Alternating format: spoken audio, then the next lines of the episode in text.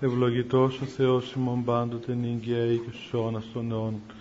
Χριστός ανέστη εκ νεκρών θανάτου θάνατον πατήσας και έτσι εν της μνήμας εις ζωή χαρισάμενος Αναστάσου Ιησούς από το τάφο καθώς προείπεν, έδωκεν ημίν την αιώνιον ζωή και το μέγα έλεος. Αμήν. Καθίστε παιδιά. Συνεχίζουμε την ε, μελέτη μας στην πρώτη ευχή της ακολουθίας του μυστηρίου του γάμου. Που είχαμε πει προηγουμένως, μιλήσαμε για το πόσο ο Θεός ευλογεί τους δύο ανθρώπους αυτούς οι οποίοι συνάπτονται εις γάμου κοινωνία, και κάνει αυτή την αναφορά. Η ευχή αρχίζει από τον Αδάμ και την Εύα και προχωρεί στους πατριάρχες, στους προφήτες ε, και φτάνει έτσι μέχρι τον γάμον της, ε, της ε, Κανά της Γαλιλαίας, όπου ο Θεός ο ίδιος ο Χριστός εκεί ευλόγησε τον γάμον για να φανερώσει ότι είναι δικό του θέλημα και ευλογία η έννομος συζυγία και η εξ αυτής παιδοποιία. Και συνεχίζει πιο κάτω η ευχή λέγοντας: «Αυτός δέσποτα Πανάγιε, πρόσεξε την δέησιν ημών των οικετών σου, ως εκείσαι και εντάφθα παραγενόμενος τη αοράτου σου επιστασία». Δηλαδή αυτός ο ίδιος, εσύ δέσποτα Πανάγιε, Θεέ μας Πανάγιε, ο ίδιος, αυτός ο ίδιος Θεός ο οποίος δημιούργησε τον άνθρωπον, ευλόγησε τον άνθρωπον, του έδωσε τη δυνατότητα να κοινωνεί με τον άλλον άνθρωπο μέσα στην κοινωνία του γάμου και να τεκνοποιεί και να ολοκληρώνεται μέσα σε αυτήν την πορεία του στον γάμο. Ο Θεός ο ίδιος ο οποίος ευλόγησε τον γάμο, τον γάμο της, της Κανά, αυτός ο ίδιος Θεός απαραλλάχτος με την ίδια χάρη και την ίδια παρουσία, τον παρακαλούμε να είναι αυτός εδώ μαζί μας στο μυστήριο αυτού του γάμου, να δεχθεί την προσευχή μας, την προσευχή της Εκκλησίας για, τους, για τα παιδιά του, τους οικέτες του, και να βρεθεί και αυτός εδώ, να έρθει εδώ κοντά μας με την αόρατον επιστασία του, που μπορεί μεν να μην φαίνεται στους σωματικούς οφθαλμούς να είναι αόρατος, αλλά είναι ορατή, διότι υπάρχει η επιστασία του Θεού, η φροντίδα του Θεού, η κυδαιμονία του Θεού, η ενεργός χάρις του Θεού, η οποία ευλογεί αυτό το μυστήριο, ευλογεί τους ανθρώπους αυτούς και τους δίνει τη δυνατότητα να τελειωθούν μέσα στον γάμον αυτόν. Αυτό λοιπόν ο Θεός ευλόγησον τον γάμον τούτον και παράσχουν τις δούλες του τούτης, και λέει τα ονόματα τους, το, ε, το όνομα του, ξέρω εγώ, του Ανδρέα και τη Ελένη, ας πούμε, ζωήν ειρηνική. Είπαμε και άλλες φορές παιδιά, και το λέμε και τώρα, ότι στην Εκκλησία ε, έχει σημασία το όνομα του ανθρώπου. Δεν είναι έτσι ε, ως έτυχεν που η Εκκλησία λέει το όνομα του ανθρώπου και δεν λέει αυτός ευλόγησε τους δούλους του τούτους. Έτσι. Η Εκκλησία ποτέ δεν λέει, ας πούμε, για τον άλλο αυτός, τούτος ή ο άλλος, ξέρω εγώ. Εμείς το λέμε έτσι. Κείνος, τούτος, ξέρω εγώ, οι άλλοι, άμα δεν τους συμπαθούμε, ιδίως. ε, μιλούμε, ας πούμε, έτσι αορίστος για τον άλλον άνθρωπο. Βλέπετε, έχει σημασία το όνομα του ανθρώπου, διότι στην Εκκλησία ο άνθρωπος έχει όνομα, δεν είναι ανώνυμος. Ούτε είναι απρόσωπος, ούτε είναι άτομον. Δεν είναι άτομον, είναι πρόσωπον, είναι άνθρωπος, είναι υπόστασης, μοναδική και ανεπανάληπτος, ο οποίος φέρει το όνομά του. Και η Εκκλησία ακριβώς ε, ε, ε, λέει και προφέρει και ονοματίζει τον άνθρωπο αυτόν για να δείξει την σημασία την οποία δίδει στην παρουσία του ανθρώπου ως ονόματος και ως προσώπου μέσα στην Εκκλησία.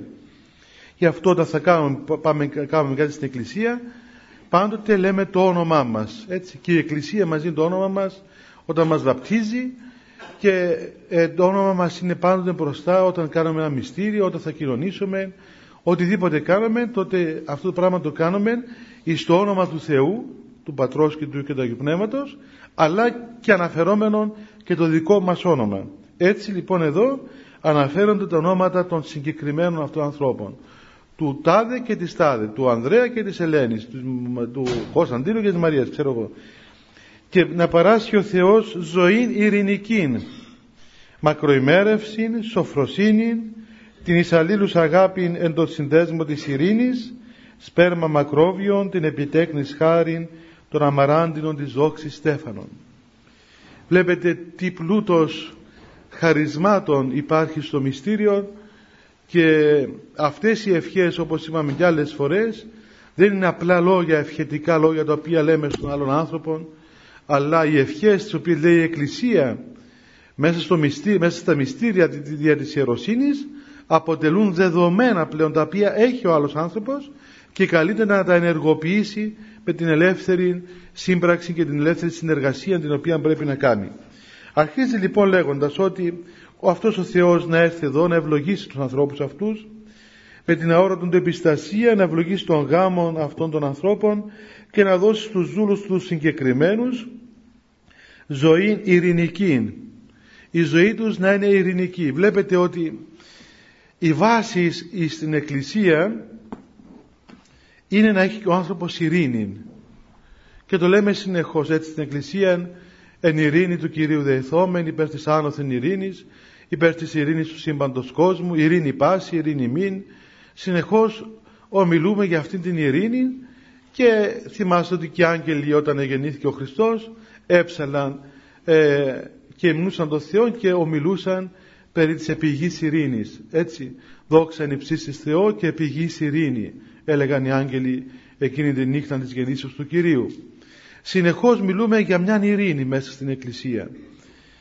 Και ο κόσμος όλος βέβαια μιλά για μια ειρήνη. Ακόμα και αυτοί που κάνουν πόλεμο, ε, και αυτοί μιλούν για ειρήνη, λέει κάνουν πόλεμο για να φέρουν την ειρήνη. Αφού τους σκοτώσουν όλους και δεν έχει κανένα αντιθέτο, έτσι θα επέρθει ειρήνη. Δεν θα έχει πρόβλημα πλέον ο κόσμος. Όποιος είναι σαν κύριο των στρατηγικών ανέκδοτων, μου λέει ότι μπορεί να πείτε τη γνώμη σας, θα είναι μια αντίθετη από τη δική μου. Λοιπόν, θα έχουμε ειρήνη όταν ξολοθρεύσουμε τους αντιπάλους μας όλους και οποιουσδήποτε τυχόν μας στενοχωρούν και μας είναι εμπόδιο. Η ειρήνη περί της οποίας ομιλεί η Εκκλησία είναι βέβαια και η ειρήνη όπως την καταλαβαίνουμε, να είναι ο άνθρωπος ειρηνικός, ήσυχος, αλλά έχει ένα βαθύτερο νόημα αυτή η ειρήνη. Η ειρήνη η οποία γεννάται μέσα από την παρουσία του Θεού. Αυτή είναι η όντως ειρήνη. Γιατί σε εμάς στην Εκκλησία αυτά όλα τα οποία λέμε, η ειρήνη, η χαρά, η, η ησυχία, ε, η ισορροπία, δεν είναι νοήματα απλώς έτσι, ας πούμε, ψυχολογικές ή κοινωνικές έννοιες, αλλά είναι ένα πρόσωπο. Ο Χριστός είναι η ειρήνη ημών. Αυτός είναι η ειρήνη μας. Αν αυτός απουσιάζει, τότε δεν μπορούμε να έχουμε ειρήνη, έστω και αν όλα πάνε γύρω μας ήσυχα. Εάν ο άνθρωπος έχει ειρήνη μέσα στην ψυχή του, αποκτήσει εσωτερική ειρήνη, τότε ειρηνεύει και με τον Θεό, ειρηνεύει και με τον εαυτό του, ειρηνεύει και με το περιβάλλον του, ειρηνεύει και με τους γύρω του, και αισθάνεται ειρηνικός έστω και αν οι άλλοι δεν έχουν ειρήνη μαζί του. Λέει ο Αββάς Ισαάκ ένα ωραίο λόγο: «Ειρήνευσον εν σε αυτό και ειρηνεύσεις ουρανός και γη». Ειρήνευσε εσύ, λέει, μέσα στον εαυτό σου και μαζί με τον εαυτό σου, και ταυτόχρονα θα ειρηνεύσουν μαζί σου ο ουρανός και η γη. Που σημαίνει ότι εάν δεν έχουμε ειρήνη και αν δεν ε, ε, μέσα μας αισθανόμαστε αυτήν την κατάσταση, από πνευματικής πλευράς δεν φταίνε τα εξωτερικά γεγονότα, αλλά φταίει ο άνθρωπος, εμείς ήδη, οι οποίοι δεν καταλάβαμε ότι εχάσαμε την ειρήνη. Να σας πω ένα, ένα παράδειγμα. Ξεκινάει κάποιος άνθρωπος, ας πούμε, στο μοναχισμό. Ξεκινάει κάποιος άνθρωπος να γίνει μοναχός. Θέλει να γίνει μοναχός. Πάει στο μοναστήρι και λέει ότι, ξέρεις, είναι καλό το μοναστήρι, αλλά είδα και μερικά πράγματα τα οποία δεν μου αρέσουν. Και λέει, τι πράγματα? Και αρχίζει να λέει, ξέρεις, ας πούμε, οι μοναχοί δεν τηρούν το ωράριο, ε, ή μιλούν πολύ, γελούν πολύ, τρώνε πολύ, κοιμούνται πολύ, ξέρω εγώ, διάφορα πράγματα. Ε, και εντοπίζει πράγματα τα οποία δεν του, του αρέσουν και δεν μπορεί να έχει ειρήνη, ευρισκόμενο μέσα σε εκείνο το μοναστήρι. Αντικειμενικά, εξωτερικά, μπορεί να έχει δίκαιο. Μπορεί πράγματι, ας πούμε, να υπάρχει μια καταστασία. Αλλά το βαθύτερα αν το ερευνήσει κανείς θα δει ότι ό,τι και να κάνει ο άνθρωπος, παντού και πάντοτε υπάρχει σφραγίδα της ανθρώπινης ατέλειας σε όλα τα πράγματα. Εάν εσύ ο ίδιος δεν εμπόρεσες να ειρηνεύσεις μέσα σου και εξαρτάται η ειρήνη σου από το τι θα κάνει ο διπλανός σου ή τι θα σου πει ο γειτονάς σου ή τι κάνουν οι υπόλοιποι άνθρωποι, σημαίνει ότι δεν ανεκάλυψες ακόμα το μυστικό της ειρήνης. Και ο Χριστός μας το είπε ξεκάθαρα. Λέει ο Χριστός ότι εάν ο οφθαλμός σου απλούσει, όλον το σώμα σου φωτεινώνεστε. Εάν τα μάτια σου, η ψυχή σου, ο οφθαλμός της ψυχής σου είναι απλά, έχουν απλότητα, είναι ειρηνικά, όλον, όλος, θα είσαι όλος γεμάτος φως, ειρηνικός. Εάν δε ο οφθαλμός σου πονηρώσει, όλον το σώμα σου σκοτεινώνεστε. Εάν η, η, η, η οπτική σου, ας πούμε, αίσθησης, και σωματική και ψυχική, είναι πονηρά, τότε όλο το σώμα σου θα είναι σκοτεινό. Δεν είπε ο Χριστός για τα εξωτερικά γεγονότα και οι πατέρες της Εκκλησίας ποτέ δεν ομίλησαν για τα εξωτερικά γεγονότα. Πάντοτε ε, εντοπίζουν το κέντρο το, το, του πράγματος, το κέντρο του προβλήματος, όχι στα εξωτερικά αλλά στον ίδιο τον άνθρωπο. Εμείς είμαστε αυτό το σημείο το οποίο χρειάζεται θεραπεία. Όχι τα, τα έξω πράγματα. Όταν πας σε ένα μοναστήρι και σου φταίνει το πρόγραμμα, η θέση του μοναστηριού, η γεωγραφία του, ξέρω εγώ, τα κτίρια του, τη αδελφότητα, το ένα, το άλλο, το άλλο, το άλλο, σημαίνει ότι δεν μπόρεσες να καταλάβεις τον σκόπο για τον οποίο ξεκίνησες εκεί. Όταν, πηγα, όταν είσαι κάπου και εργάζεσαι ή συνεργάζεσαι με άλλους ανθρώπους ή όπως, οπουδήποτε και δεν μπορείς να βρεις άκρα, να πούμε, εκεί που είσαι, πρέπει να ερευνήσεις πέρα από αυτά τα οποία όντως συμβαίνουν γύρω μας. Να ερευνήσεις μήπως στο βάθος το πρόβλημα είναι δικό σου και δεν είναι στα έξω πράγματα. Διότι όπου και να πάμε, όπου και να πάμε, και στις πιο τέλειες και στις πιο ιδανικές καταστάσεις και περιβάλλοντα και αν ευρεθούμε, δεν μπορεί να είναι τέλεια. Αφού και τα τέλεια τα ανθρώπινα είναι ατελή. Εάν τα τέλεια είναι ατελή, φανταστείτε τα ατελή τι είναι. Έτσι. Που και πού να βρεις τέλεια μέσα στον κόσμο τούτο. Ατέλεια δεν υπάρχουν πουθενά. Πουθενά δεν υπάρχει τελειότης μέσα στον κόσμο αυτόν. Και οι τέλειοι άνθρωποι του Θεού ακόμα είναι ατελείς. Ε, άρα λοιπόν, τι θα κάνουμε? Θα είμαστε συνεχώς σε μια ακαταστασία, σε μια ανησυχία, σε μια, ας πούμε έτσι, ε, απόρριψη του ενός, του άλλου, του άλλου, του άλλου. Ε, αν το κάνουμε αυτό, τότε θα φτάσουμε σε σημείο που θα απολυτοποιήσουμε τον εαυτό μας. Έτσι, θα αρκεστούμε στον εαυτό μας και εάν μείνουμε μέχρι εκεί, τέλος πάντων, ε, μπορεί να φτάσουμε και στο χειρότερο, να απορρίψουμε και τον εαυτό μας και τότε τα πράγματα θα είναι πλέον τραγικά. Δηλαδή θέλω να πω, παιδιά, ότι πρέπει να καταλάβουμε ότι η ειρήνη και η ζωή ειρηνική, περί της οποίας ομιλεί εδώ η ευχή, είναι η εν Χριστώ ζωή. Αυτή η ζωή στην οποία είναι παρόν ο Χριστός και στην οποία ο άνθρωπος εργάζεται πνευματικά στον εαυτό του και αρχίζει να διορθώνει τον εαυτόν του, όχι τον άλλον άνθρωπο. Όχι τον άλλον άνθρωπο, τον εαυτόν του τον ίδιο. Ζωή είναι ειρηνική λοιπόν, μακροημέρευση. Να, να δώσει ο Θεός στους ανθρώπους αυτούς να είναι πολλές οι ημέρες τους, έτσι. Να ζήσουν χρόνια πολλά, πολλές μέρες. Είναι και αυτό μια ευλογία.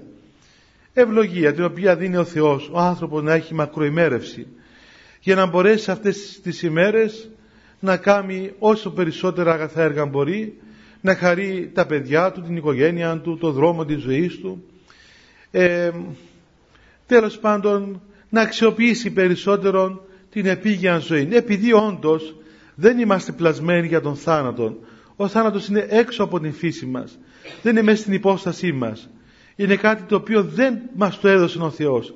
Γι' αυτό όπως και να το κάνουμε, Ε, ο θάνατος δεν είναι κάτι το, το καλό και το επιθυμητό, ούτε κάτι το οποίο η ανθρώπινη φύση το αποδέχεται. Δεν το θέλουμε. Όπως και να το κάνουμε, δεν το θέλουμε. Άσχετα εάν τον αξιοποιούμε πνευματικά όπως τον αξιοποίησαν οι μάρτυρες και οι Άγιοι. Ανεξάρτητα από εκείνο, πάντως είναι εκτός της φύσεώς μας ο θάνατος. Γι' αυτό και η μακροημέρευσης είναι μια ευλογία την οποία δίνει ο Θεός μέσα στο μυστήριο του γάμου. Μακροημέρευσης. Σοφροσύνη να δώσει ο Θεός στους ανθρώπους αυτούς, σοφροσύνη, δηλαδή να έχουν, να είναι σόφρονες, να έχουν στη θέση τους και γερά τα μυαλά τους. Και είδαμε και προηγουμένως μια προσευχή και μια αίτηση διακονική που μιλούσε ε, για την σοφροσύνη μέσα στον γάμο, να είναι ο άνθρωπος σόφρον, να μην είναι άφρο, να μην είναι ανόητος. Ο σόφρον είναι το αντίθετο του ανοήτου, δηλαδή να ξέρει τι κάνει, να έχει τον νου του, να, να έχει, ας πούμε, ο νους να είναι κυβερνήτης, να είναι ο κυβερνήτης νους που έλεγαν οι πατέρες, ο νους να κυβερνά τον άνθρωπο και όχι τα πάθη και τα ένστικτα και οτιδήποτε άλλον, αλλά ο νους να είναι στη θέση του, εννοείται νους και καθαρμένος, φωτισμένος νους, ο οποίος σαν το τιμόνι θα κατευθύνει την πορεία του ανθρώπου και τη σχέση του με τον άλλον άνθρωπο. Διότι εάν παρελπίδαν ε, ο άνθρωπος δεν έχει σοφροσύνη, τότε μοιάζει με έναν όχημα το οποίο δεν έχει τιμόνι, ή κάτι χειρότερο, στο τιμόνι κάθεται κάποιος άλλος, κάποιος ο οποίος ε, δεν είναι, ας πούμε, αυτός που έπρεπε να ήταν εκεί και οδηγεί τον άνθρωπο σε πράγματα τελείως έξω από την, από την ωφέλεια και από την σωστή του πορεία. Η σοφροσύνη είναι ένα βασικό στοιχείο του γάμου. Δεν μπορεί ο άνθρωπος μέσα στο γάμο να είναι άφρονας, ούτε μπορεί μέσα στο γάμο να κάνει πειράματα. Δεν μπορεί, είναι, ο γάμος είναι, όπως είπαμε, κάτι το φοβερά λεπτό πράγμα. Πρέπει να ξέρετε, παιδιά, και να το καταλάβουμε ότι μέσα στο γάμο όλα τα λάθη πληρώνονται. Θα έρθει κάποια ώρα που όλα τα λάθη θα πληρωθούν. Θα έρθουν, θα έρθουν πίσω τα λάθη αυτά. Και όπως ε, λέει μια παροιμία, να, να μην πετάει κανείς πέτρες πάνω στα κρίσταλα, πάνω στα τζάμια, έτσι και μέσα στη σχέση του γάμου πρέπει να, να είναι πολύ προσεκτικός ο άνθρωπος να μην πετάει πέτρες πάνω στα τζάμια. Η σχέση του με τη σύζυγό του, κυρίως με τη σύζυγό του, διότι γάμος αυτό είναι. Να μην πηγαίνει ο νους σας ότι γάμος σημαίνουν τα παιδιά. Δεν είναι αυτός ο γάμος. Ο γάμος σημαίνει εσύ και η γυναίκα σου, ή εσύ και ο άντρας σου. Δεν σημαίνει εσύ και τα παιδιά σου. Διότι αυτό δεν είναι γάμος, είναι κολαπτήριο παιδιών. Όπως έχει κολαπτήρια, ας πούμε, τώρα που δεν παίρνουν τα αυγά, ας πούμε, να βγάλουν πουλάκια, ας πούμε, στις κλώσσες, τα βγάζουν στα μηχανήματα.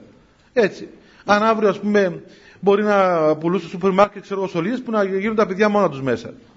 Και καθένας τι πάει να πάρει μια γυναίκα εκεί στο κεφάλι του. Είναι, τα αγοράζει έτοιμα από το ψυγείο, κατεψυγμένα, ας πούμε, με ειδικές προδιαγραφές, όπως τα θέλεις. Θέλεις ξανθόμορο, θέλεις μαύρο, θέλεις άσπρο, θέλεις ψηλό, θέλεις κοντό. Θες αγόρι, θες κορίτσι, θες κανένα επιστήμονα, θες ό,τι θέλεις. Θα έχει μοντέλα διάφορα, όπως τα αυτοκίνητα. Λοιπόν, ε, δεν είναι γάμος αυτό το πράγμα, ούτε είναι, ούτε είναι αυτό το οποίο λέμε εδώ. Ο γάμος ομιλεί περί της σχέσης του ανδρός με της γυναικός, με στη συζυγία.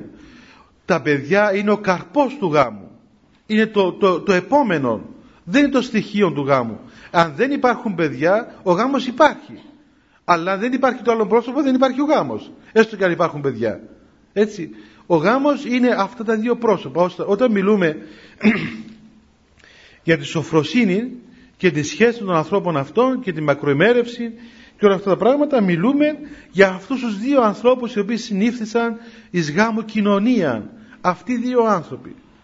Και σας είπα και πολλές φορές και θα το λέω και τώρα, ότι ένα από τα βασικά, από τα τραγικά λάθη του γάμου είναι όταν οι σύζυγοι ξεχαστούν ο ένας με τον άλλο και στραφούν προς τα παιδιά τους.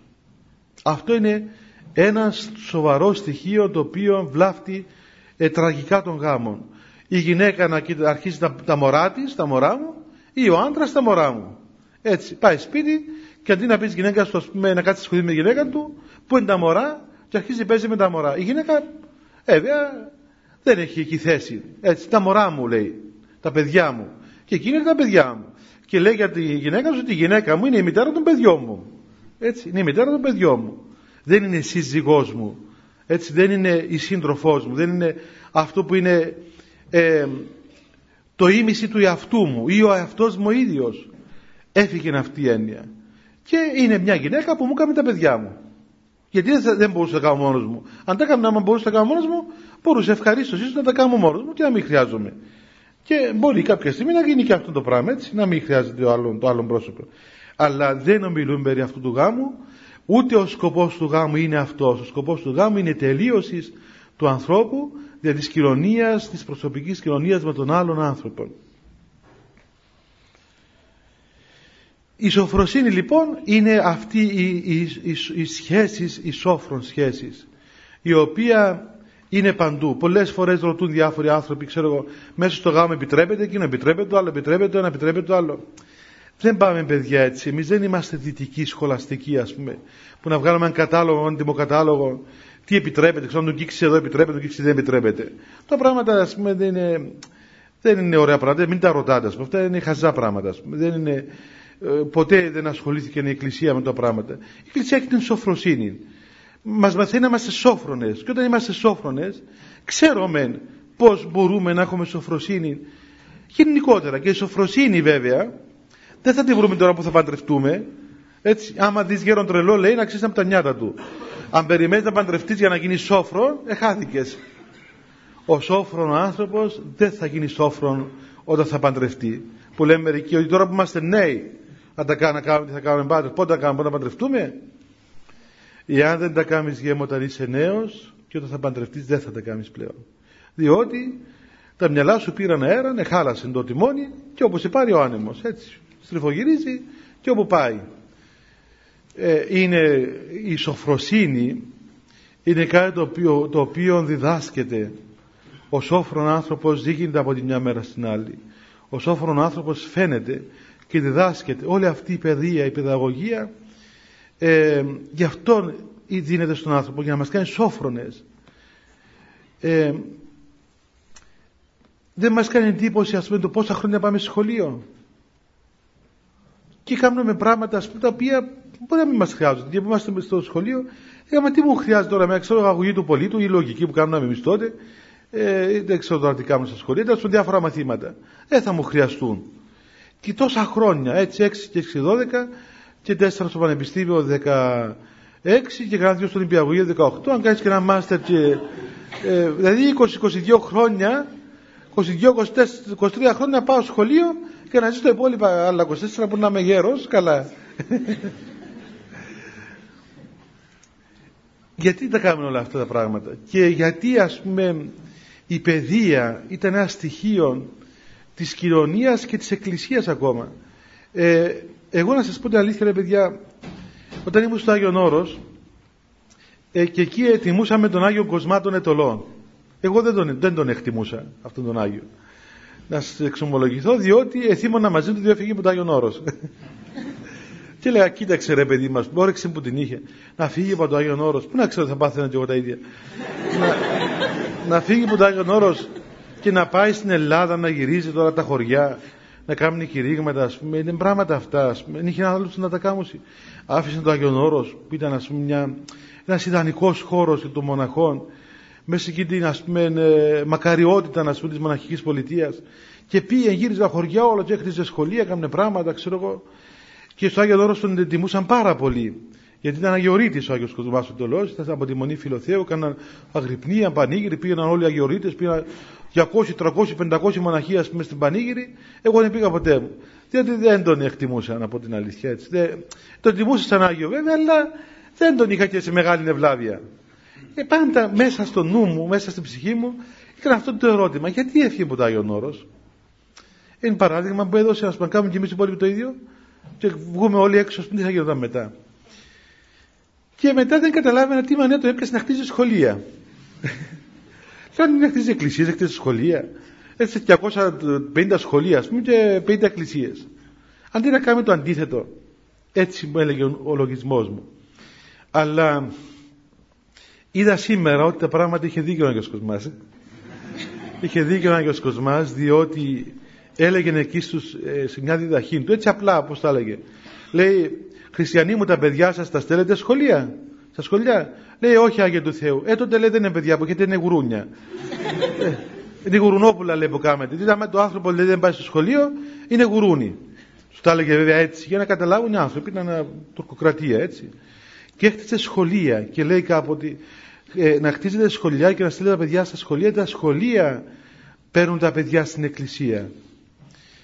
Ε, και γιατί το έλεγε αυτό, διότι παιδιά είναι γεγονός ότι ε, η Εκκλησία, ο Λόγος του Θεού, ας πούμε, η Χριστός ζωή, για να, για να γίνει δεχτή στον άνθρωπο χρειάζονται άλλα πράγματα προηγουμένως.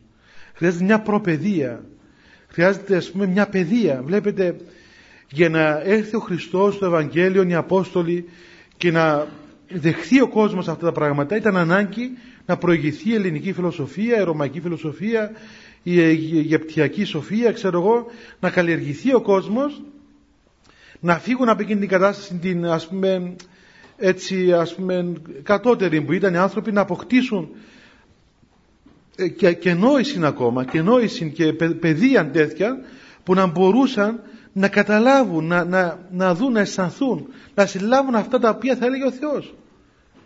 Και ε, προηγήθηκαν οι φιλόσοφοι για να καλλιεργήσουν τον λόγο σε τόσο σημείο, ώστε μετά ερχόμενο το Ευαγγέλιο και οι πατέρες να πάρουν έτοιμη, έτοιμη την φιλοσοφία, την, ε, πώς να πούμε, τους ορισμούς τους φιλοσοφικούς, για να εκφράσουν το μεγαλείο της θεολογίας, το οποίο είναι ανώτερο από την φιλοσοφία. Το ίδιο συμβαίνει, ας πούμε, και σήμερα. Να σας πω, ε, έτσι από τη μικρή μου πείρα που έχω τώρα ε, στην πόλη, και τελευταία κάναμε αυτή την εκδρομή με τα κατηχητικά μας. Χτες ήρθαμε. Μια εβδομάδα είμαστε μέσα στις θάλασσες με τα, τα παιδιά των ε, γυμνασίου λυκείου. χίλια τριακόσια περίπου παιδιά, χίλια τριακόσια περίπου παιδιά. Καλά παιδιά, έτσι. Όλα τα παιδιά είναι καλά. Αυτά είναι τα, τα εντός εισαγωγικών καλά παιδιά. Έτσι. Παιδιά πανεκκλησία, κατηχητικά κτλ. Και είναι η διαπίστωσή μου. Δεν ξέρω, μπορεί να έχω λάθος, μπορεί να γέρασα και να παράξενεψα, δεν ξέρω. Η διαπίστωσή μου είναι ότι δυστυχώς ε, έχουμε πρόβλημα στους νέους ανθρώπους. Και το πρόβλημα ποιον είναι, είναι υπάρχει πρόβλημα ε, παιδείας. Οι άνθρωποι είναι άγριοι. Είναι άγριοι άνθρωποι. Ε, δεν ξέρω, είμαστε τριτοκοσμική χώρα, ρε παιδί μου, δεν μπορώ να καταλάβω. Ε, ε, ε, τι πάθαν, αγριέψαν οι άνθρωποι. Είναι άγριοι, ας πούμε. Άγριοι, άγριοι άνθρωποι. Δηλαδή αφηνιάζουν, ας πούμε. Δεν μπορεί να καταλάβεις. Πιάσαν τις κουρτίνες του πλοίου και τις ξέσκισαν σε μια νύχτα. Πέταξαν τραπεζάκια μέσα στη θάλασσα. Έσπασαν ε, τα τζάμια της πυροσβεστικής, ας πούμε. Πέταξαν πυροσβεστήρια μέσα στη θάλασσα. Έσπασαν πόρτες. Έτω μια γροθιά της πόρτας με την πέραν πέρα από το χέρι με την άλλη πάντα. δεκαπέντε χρονών παιδιά. Και λέει, μα για, για ποιο λόγο, γιατί, ας πούμε, τι, τι είναι αυτό που κάνει το αμοράει τέτοιο σχέδιο. Παναγία μου, είπε ευτυχώς που δεν έχω μωρά. ε, πραγματικά δεν ξέρω πώς αισθανόμουν. Δηλαδή, όλα τα μωρά του κόσμου δικά μας είναι. Δεν είναι καλά έτσι που λέω, αλλά πραγματικά ε, ε, αισθάνθηκα τη δυσκολία των γονιών. Λέω, φαντάστηκες να, να, να έχεις έναν γιον τέτοιο, ας πούμε, που με το να του πεις, ξέρω εγώ, ε, επίασε ένα δωμάτιο, τι να δω, μα, τι, πού ήταν οι κλάτσες τους, ας πούμε. ε, το ένα παπούτσι ήταν ποδά, το άλλο από εκεί, μια κλάτσα πας στη, πας στη λάμπα, η άλλη. Βρε παιδί μας, ρε, ρε, ρε. Τι είναι το, το κυλίκι εδώ μέσα.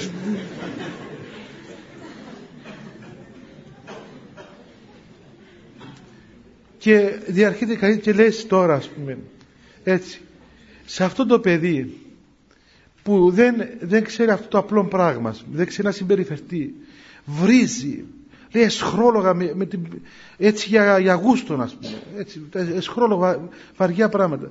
Πώς θα ομιλήσεις περί του Θεού, περί ειρήνης του Θεού, ας πούμε, πώς αυτό το μωρό, το οποίο δεν μπορεί να ειρηνεύσει με τον εαυτό του, με το φίλο του, πάει να μιλήσει με το φίλο του και βρίζονται. Λένε τα εσχρότερα λόγια ένας για τον άλλο. Πώς θα μιλήσεις στις κορούδες που η έννοια τους ήταν να, να δείσουν το πουκάμισο τους εδώ να φαίνεται η κοιλιά τους. δεκατεσσάρων χρονών κοριτσάκια από, από χωριά. Όχι να πεις από την πόλη, να μέσα στην πόλη, από χωριά. Από κορούδες από την Ήπεθρο, ας πούμε. δεκατεσσάρων χρόνων που νομίζω ότι ακόμα, ας πούμε, πρέπει να βέσουμε σκούκλες. Και η μανία τους είναι να ξεγλιστρήσουν από την μια μπαντά, να πάνε να δείσουν πουκάμισο τους, ξέρω εγώ, να φαίνεται η κοιλιά της. Και της λέει, μάνα μου, για, γιατί είσαι έτσι. Τέλος είμαι, Κύριε. Καλά, ε, αρέσκει σου έτσι που είσαι, ας πούμε. Αν έβλεπες τη γιαγιά σου, τη σχέδω χέρες σου.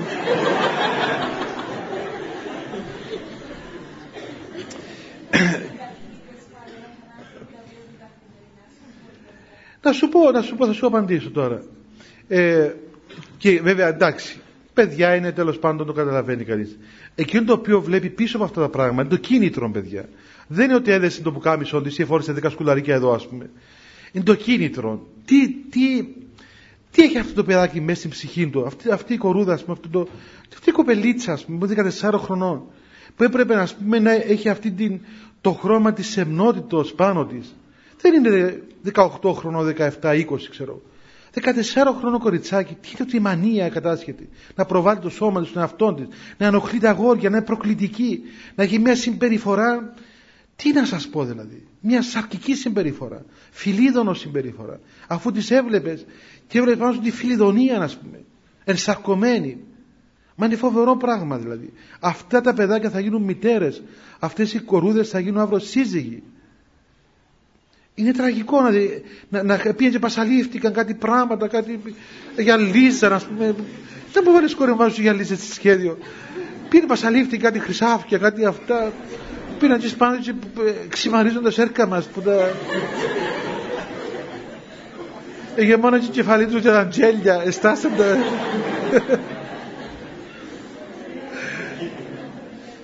Τι έβαλες ρε μας την κεφαλή σου, έβαλα αγγέλη κύριε. Δεν τα φάει το αγγέλη, έβαλες την κεφαλή σου.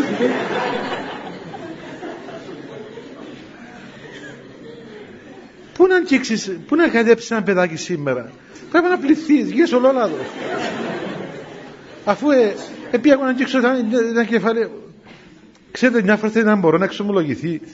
Και πήγα να του διαβάσω, ευχή μου, είσαι κατά μαλλιά μου κύριε. Πήγα να το βάλω.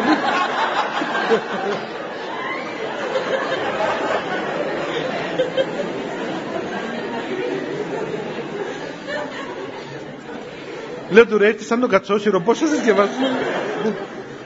Κάτι μαλλιά έτσι, ας πούμε, είσαι απάνω.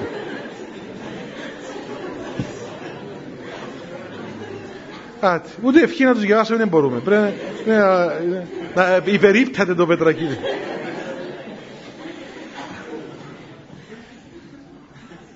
Μια άλλη φορά ήρθε μια, μια κοπέλα και μπήκε το κουμπί που το πετραχύω στα μαλλιά τους, που το φκάλωμε. Τέλος πάντων. Είναι... Λοιπόν, και είδα, είδα ότι πράγματι έλλειψης παιδείας, ας πούμε. Διότι τώρα χρειάζεται να μου το πει ο Χριστός το πράγμα, ας πούμε. Χρειάζεται το Ευαγγέλιο να μου το πει πώς, πώς συμπεριφέρω, πώς εμφανίζομαι. Μα χρειάζεται παιδί μου να το πει το Ευαγγέλιο, να έχω μια ανθρώπινη παρουσία. Πώς να συμπεριφερθώ. Είμαι, είμαι δεκαεπτά δεκαοκτώ χρονών παιδί, ας πούμε. Θέλω το, να μου το πει ο Θεός το πράγμα. Να μιλώ καλά στους γονείς μου, να μιλώ καλά του άλλου ανθρώπου, ότι αυτά είναι αισχρόλογα. Να ακούσεις κοπέλες να είναι αισχρόλογα, βρυσιές.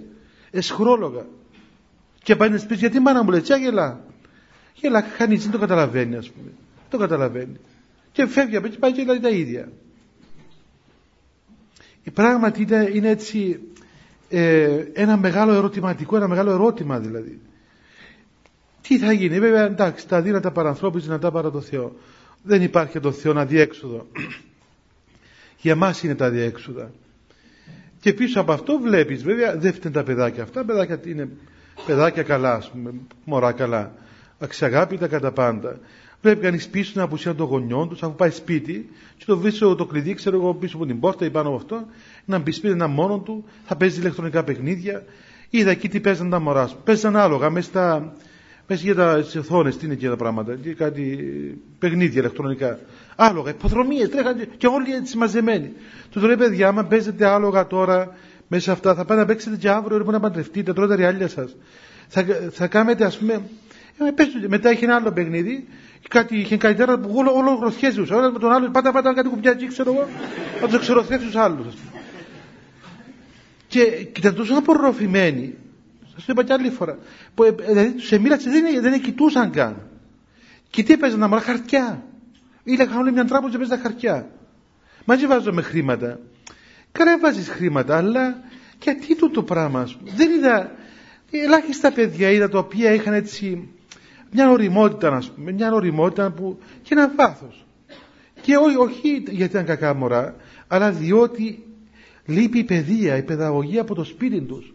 Και το μωρό δεν έπιε σπίτι, δεν εξέτησε να κάτσει με τη μάνα του, τον πατέρα του, με τη γιαγιά του, να μιλήσει, να ακούσει. Βέβαια, όλη μέρα βλέπει τηλεόραση.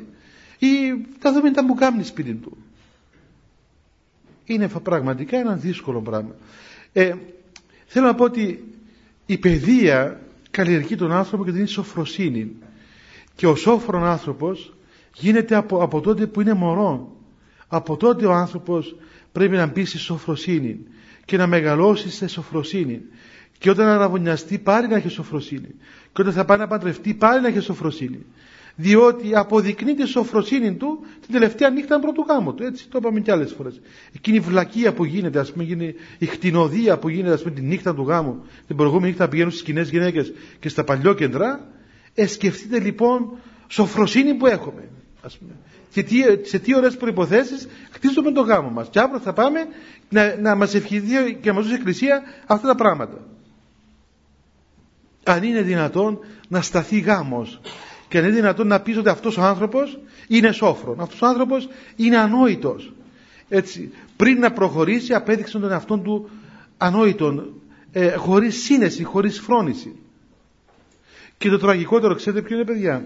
Το τραγικότερο είναι, εμάς μας βαραίνει εδώ τους Έλληνες και δύο, δύο σοβαρά χρέη. Πρώτα απ' όλα είμαστε Έλληνες. Δηλαδή πρώτα απ' όλα λέω γιατί προηγήθηκε η ελληνική ιδιότητα της χριστιανικής.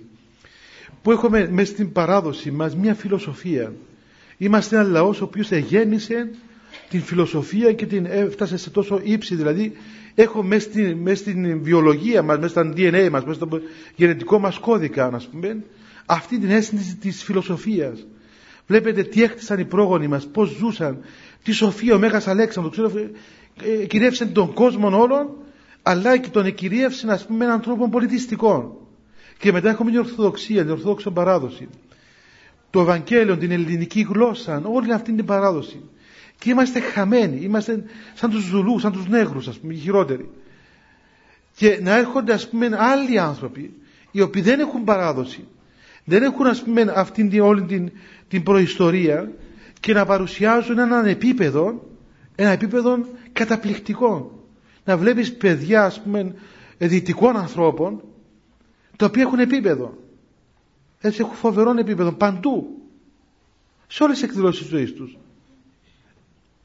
Ε, αρχίζει κανείς να διαρωτάται και να, ε, να αμφιβάλλει πλέον για πολλά πράγματα για, περί της ποιότητας, ας πούμε, η οποία υπάρχει στον τόπο μας, στη φυλή μας. Είναι κάτι το, το δύσκολο, το τραγικό. Από πού να πιάσεις και πού να σταματήσεις. Τέλος πάντων. Σοφροσύνη λοιπόν, την εις αλλήλους αγάπην εν το συνδέσμο της ειρήνης. Δηλαδή να δώσει ο Θεός την αγάπη εις αλλήλους στο σύνδεσμο της ειρήνης. Τη μεταξύ τους αγάπη με το σύνδεσμο της ειρήνης. Βλέπετε πως το λέει εδώ. Την εις αλλήλους αγάπη. Ε, η αγάπη εις αλλήλους, που σημαίνει ότι αυτή η αγάπη εις αλλήλους αμέσως δίνει την αίσθηση των δύο προσώπων. Είναι δύο πρόσωπα μέσω των γάμων, το οποίο είναι ενωμένο μέσω σύνδεσμο της ειρήνης και της αγάπης. Δεν αφομοιώνεται ο άνθρωπος μέσω των γάμων, παιδιά. Δεν εξαφανίζεται ο άνθρωπος. Δεν χάνεται. Αυτό είναι λάθος αν γίνει, και αυτό δεν είναι αγάπη. Το να εξαφανιστεί ο ένας εκ των δύο.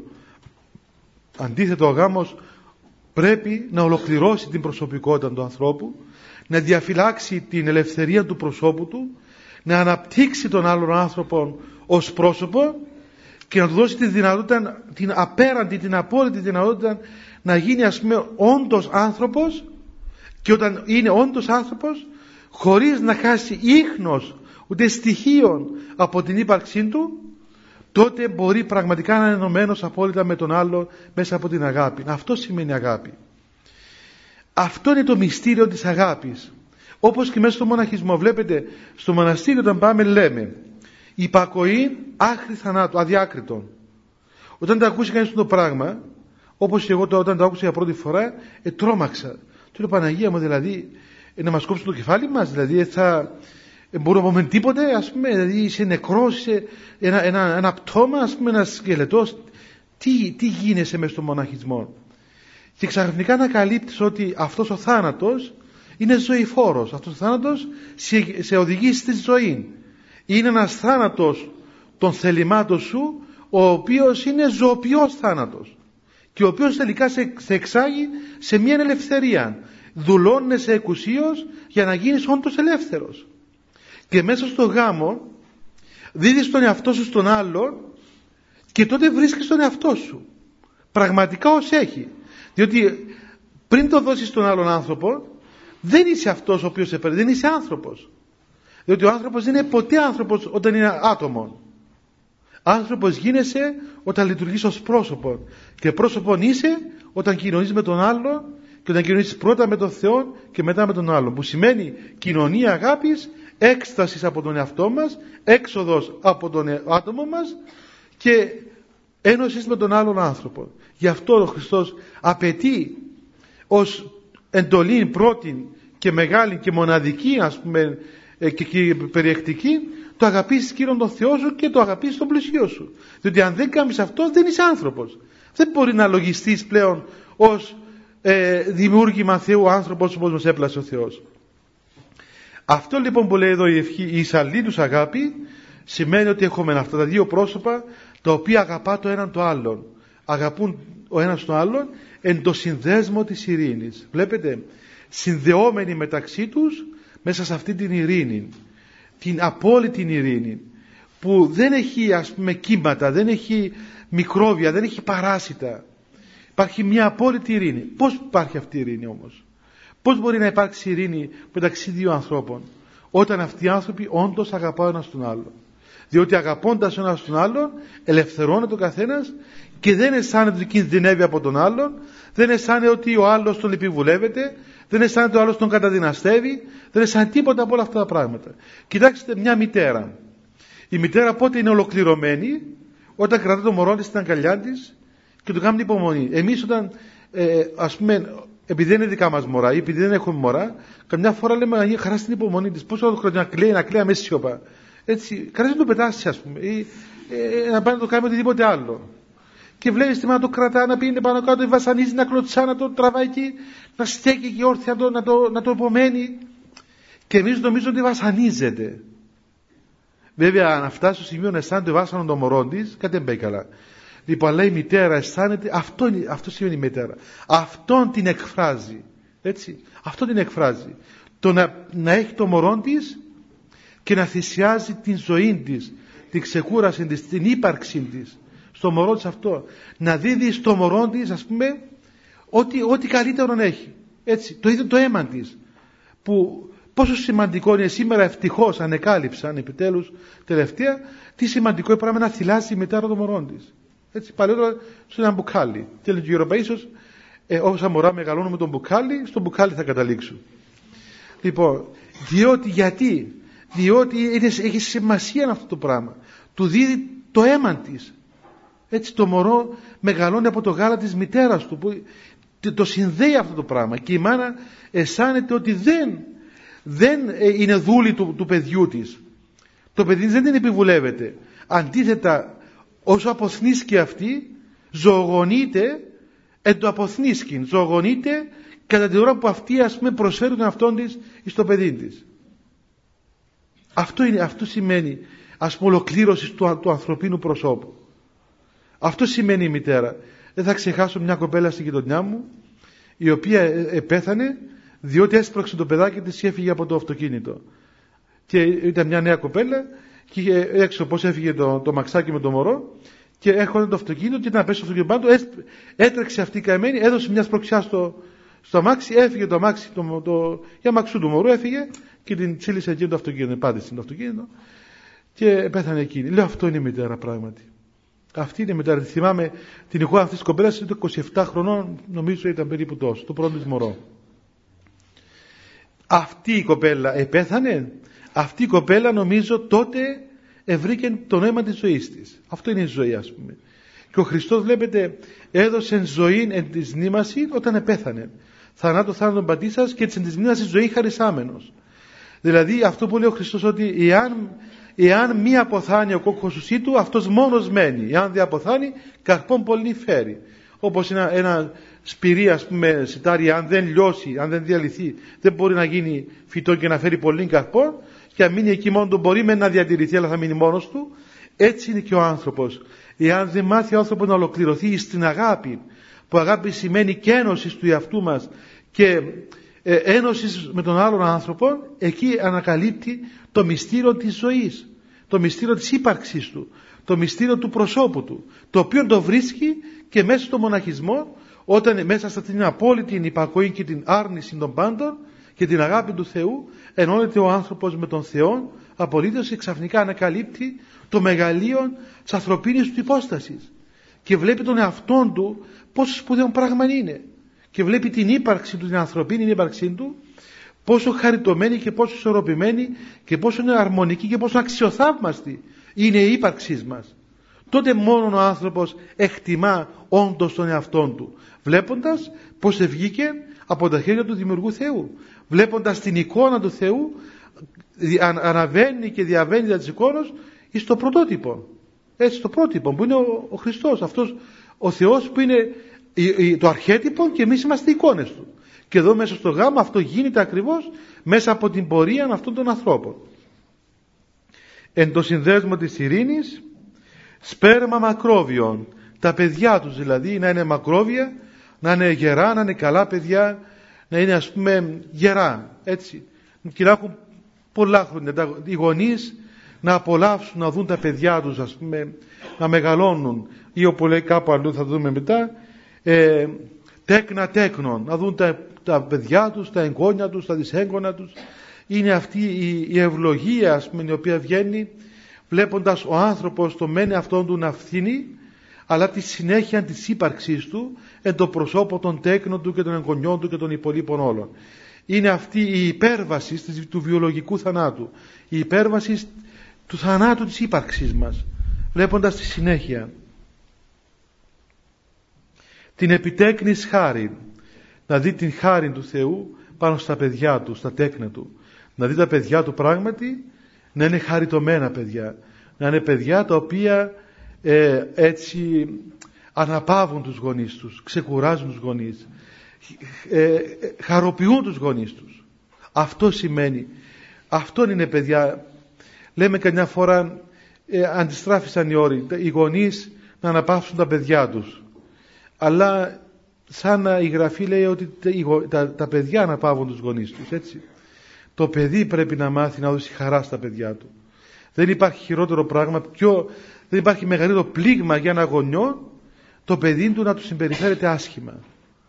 Έτσι, θυμάστε τι έλεγαν οι παλιοί άνθρωποι, το να δέρεις τη μάνα σου, ας πούμε, είναι να πεις ένα λόγο κακό στη μάνα σου, το θεωρούσα μεγάλη αμαρτία. Άμα δέρεις τη μάνα σου, έλεγαν παλιά, τρέμουν τα χέρια σου που να μεγαλώσεις. Έτσι, ή δεν βγαίνει η ψυχή σου, τι λέγανε οι γιαγιάδες. Σήμερα όλα γίνονται. Και μπορεί να μην δέρνουμε με τα, με τα χέρια μας, που το κάνουμε και αυτό, αλλά δέρνουμε και με τα λόγια μας, δέρνουμε και με την αναισθησία μας. Έτσι, έρχεται σπίτι, βρίσκει τη μάνα του να περιμένει στον καναπέ, δεν τον ενδιαφέρει τίποτα. Αυτός διασκεδάζει. Και ρωτάς έναν παιδί, πώς μπορεί να διασκεδάσεις για μας, πούμε. Μπορεί να διασκεδάσεις ξέροντας ότι η μάνα σου σε περιμένει. Με, ε, πολύ, ας πούμε, πολύ σκληρό πράγμα τούτο δηλαδή. Ξέρεις ότι θα σε περιμένει η μητέρα σου και εσύ χαίρεσαι και δεν σε ενδιαφέρει, ας πούμε, το πράγμα, δεν σε απασχολεί, δεν φροντίζει να αναπαύσεις εκείνη τη μητέρα, ας πούμε, τον πατέρα, τους γονείς σου. Δεν είναι ωραίο, δεν είναι καλό πράγμα. Αυτή η χάρη των τέκνων είναι ακριβώς οι γονείς να ξεκουραστούν, να αναπαυθούν, να, να έρθει η ώρα που όχι να αγωνγίσουν, αλλά να Να, να ευχαριστηθεί ο γονιός βλέποντας το παιδί του, να χαρεί, διότι αυ, αυτό είναι, είναι, έτσι είναι η φύση των πραγμάτων, αυτή είναι η φύση των πραγμάτων. Την επιτέκνης χάριν των αμαράντινων της δόξης Στέφανο. Βλέπετε, αναβαίνει σιγά σιγά η ευχή από τα απλά, τα βιωτικά, τα εγκόσμια, μέχρι που να φτάσει εις το τέρμα, ο οποίος είναι ο αμαράντινος Στέφανος της δόξης του Θεού. Μέσα από όλα αυτά τα αγαθά, μέσα από όλες αυτές τις ευλογίες, ανεβαίνει ο άνθρωπος και φτάνει στο τέρμα που ο Θεός πλέον τον στεφανώνει, όχι με τα στέφανα του γάμου, τα συμβολικά, τα χειροποίητα, τα, τα υλικά, αλλά με τον αμαράντινο στέφανο της δόξης του Θεού, ο οποίος είναι ο πρώτος σκοπός του γάμου. Ο σκοπός του γάμου είναι ακριβώς ο άνθρωπος διαμέσου του σαρκικού γάμου, του επίγειου γάμου, να συνάψει τον αιώνιο γάμο του με τον υφείο Χριστόν. Αν αυτό το πράγμα δεν το πετύχει, δυστυχώς και ο γάμος έγινε πλέον ένα βιολογικό γεγονός. Δεν υπερεύει τη φύση, δεν υπερεύει τα παρόντα. παρέμεινε μέσα στα όρια τα επίγεια τα ανθρώπινα. Δυστυχώς, καμιά φορά ούτε και στα επίγεια δεν μένει και καταλήγει οτιδήποτε άλλον. Πάντως, ε, έτσι διαβάζοντας, ρε παιδιά, αυτήν την ακολουθία του γάμου, πραγματικά συγκινείται ο άνθρωπος. Ε, σας το λέω και εγώ που είμαι μοναχός και ε, συγκινούμε όντως και λέω, κοίταξε τι μεγάλο πράγμα είναι ο γάμος. Τι μεγάλη υπόθεση είναι αυτό το μυστήριο του γάμου. Το, το τι δίνει η Εκκλησία σε αυτούς τους ανθρώπους. Που ποτέ δεν έκαθισαν καν. Δεν είχαν καν την απλή περιέργεια αυτοί οι άνθρωποι όλοι που παντρεύονται να διαβάσουν τι τους λέει και ο παπάς αυτός την ώρα εκεί. Και δεν φταίνε βέβαια οι άνθρωποι, φταίμε και εμείς η Εκκλησία. Διότι δυστυχώς εκκοσμικευθήκαμε και έγινε ε, ένα παζάρινο γάμος πλέον. Έτσι. Πού να ακούσεις και πού να πείσει τον φωτογράφο να μην σε ψήσει με για τα πράγματα όλα, ας πούμε. Και πείσε τώρα και στους κουμπάρους και τις κουμέρες και τις πεθερές και όλοι να προσέξουν το, το γάμο. Είναι, είναι, είναι μια τραγωδία που σου έρχεται να κλαίσει πραγματικά. Αλλά τουλάχιστον οι νέοι άνθρωποι, νομίζω ότι όταν κάτσεις και διαβάσεις να δεις τι του δίνει ο Θεός, όλες αυτές τις ευχές που έστω και αν δεν τις πιστεύει ακόμα ότι είναι ό, του δίδονται όντως, και μόνο όλη αυτή την καλή διάθεση να δει κανείς, έτσι συγκινείται με αυτόν τον πλούτο, ας πούμε, τον πλούτο της αγάπης, της αγάπης η οποία κατακλείζει αυτόν τον άνθρωπο σε αυτήν την, την μοναδική ώρα του γάμου του, που τον, που τον καλύπτει η Εκκλησία από πάνω κάτω, μόνο αυτήν την ευλογία του Θεού για να προχωρήσει σωστά, όμορφα, ωραία σε αυτήν τη σωστή και όμορφη και καλή σχέση μέσα στο γάμο, η οποία θα τον οδηγήσει μετά στον αιώνιο γάμο να υπερβεί τον θάνατον, να υπερβεί τη φθορά, να υπερβεί τα παρόντα για να ζήσει αιώνια πλέον αυτός ο άνθρωπος μέσα στην χαρά αυτήν του Θεού. Αυτά, παιδιά, θα πούμε και πρώτα ο Θεός είμαστε εδώ και τις επόμενες δεκαπέντε μέρες. Στις επόμενες δεκαπέντε μέρες την ίδια ώρα. Θα κάνουμε προσευχή, παιδιά, και να πηγαίνουμε. Χριστέ, το φως του αληθινών, το φωτίζον και αγιάζον πάντα άνθρωπον ερχόμενοι στον κόσμο. Σημειωθεί το εφημάς το φως του προσώπου σου, είναι αυτό ψώμεθα φως του απρόσιτον και κατεύθυνον τα διαβήματα ημών προς εργασίαν των εντολών σου. Πρεσβείες της Παναχράντους ημιτρός και πάντως των Αγίων. Αμήν.